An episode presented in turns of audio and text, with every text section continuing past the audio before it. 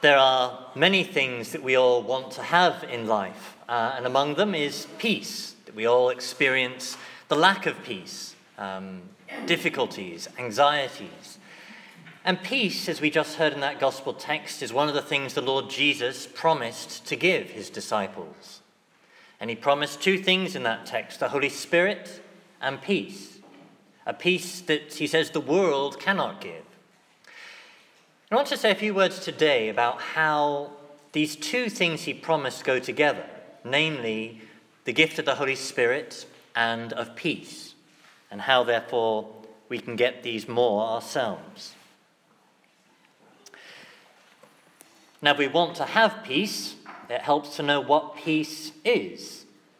So I was thinking what to preach about this Sunday, and I was reading in the seminary library the, the definition of peace in the Summa Theologica defined like this Peace is nothing else than the tranquility that comes from order. And the problem is that there is disorder in all kinds of parts of my life, and therefore a lack of peace in all kinds of parts of my life. There's a lack of order between me and God in what we call sin. There's a lack of order between me and other people in all kinds of little dysfunctions with how I relate to my neighbors and others. And even within myself, there's a lack of peace. There's a continual battle going on within myself, my body and my soul, my passions and what I know I should be doing. So that the alarm clock went off this morning and my mind told me one thing, but my body told me something else. That there's a continual battle a lack of peace, a lack of order in us as well. So, if the Lord is offering me this gift of peace, it's a peace that's going to affect me in each of these three levels. It's going to heal me in each of these three levels. It's going to put order into me in each of these three levels. Now, you probably wouldn't have noticed the structure of the words that were read to us today. But the Lord Jesus, He promised the Holy Spirit and He promised peace. But He promised peace after He promised the Holy Spirit. That peace is a thing that comes to us through having the gift of the Holy Spirit. Hopefully, remember that the Holy Spirit gives us a sevenfold gift of grace, and those seven gifts bear 12 fruits in us, Scripture says. The first of those fruits, very simply, is the gift of love. That when God, who is love, dwells in us by His Spirit, His Spirit, who is love, then we have the gift of love within us, the fruit of love in us. That fruit of love, when we are loved and rejoice in being loved, gives us the fruit of joy. And then the third gift is the gift of peace peace that perfects joy, completes joy, stabilizes joy. And all this comes to me through the indwelling of the Holy Spirit. Now, I noted a minute ago that there are three levels of disorder within me and within you. And the gift of the Holy Spirit heals that disorder in each of those levels. And he does so by putting love into me in each of those levels. And it's the presence of love within us that rightly orders us, rightly directs us, rightly structures all our striving and yearning so that we're ordered towards the right things in a way that just puts everything in place and gives us peace. So that when I have love within myself, then there is a harmony within me, and all my strivings are properly directed in love, and I'm at peace within myself.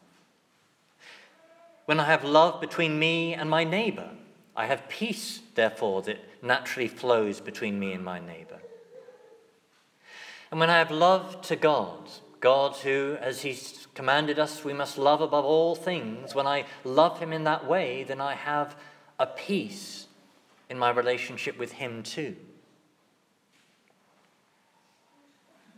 So, summing that up, the presence of love brings peace to us and peace in every level of our being. And it's the presence of the Holy Spirit who gives us love, who therefore gives us peace. And it's the Lord Jesus who promises us the gift of his Spirit that brings us peace through giving us love within us.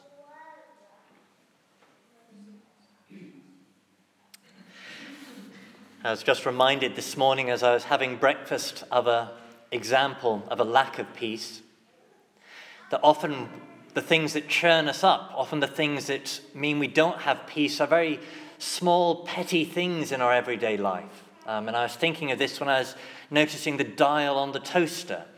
Um, I had a, a, guest staying a while back, a seminarian. Um, and you know, normally in the presbytery, I'm there by myself, and the toaster dial is where it's supposed to be at three and a half. And someone had come in, this seminarian, and he'd left it at five. And I came down for breakfast and I burnt my toast.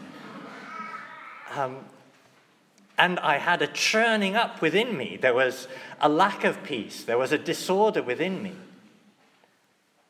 Well, if there had been more love in me, love in how I looked at that seminarian, how I thought of that seminarian, then I would just naturally have put everything into a different perspective, and love there would have brought me peace. So, can I close today by asking each of us to think in our own lives where there is a lack of peace? Maybe in your relationship with the Lord and some sin you're struggling with. Maybe in a relationship with some other person in your family, someone you work with, someone you live with, and to think how there's a lack of peace, a lack of order there, but that if you put love in there, then you would have order, you would have peace. And we cannot do that loving ourselves. We don't have the power to love properly ourselves, but we do with Him. We do with the gift of His Holy Spirit. So let's today remember the promise of the Lord Jesus. He promises to give us that Spirit who will give us His love and who will therefore give us peace in our hearts.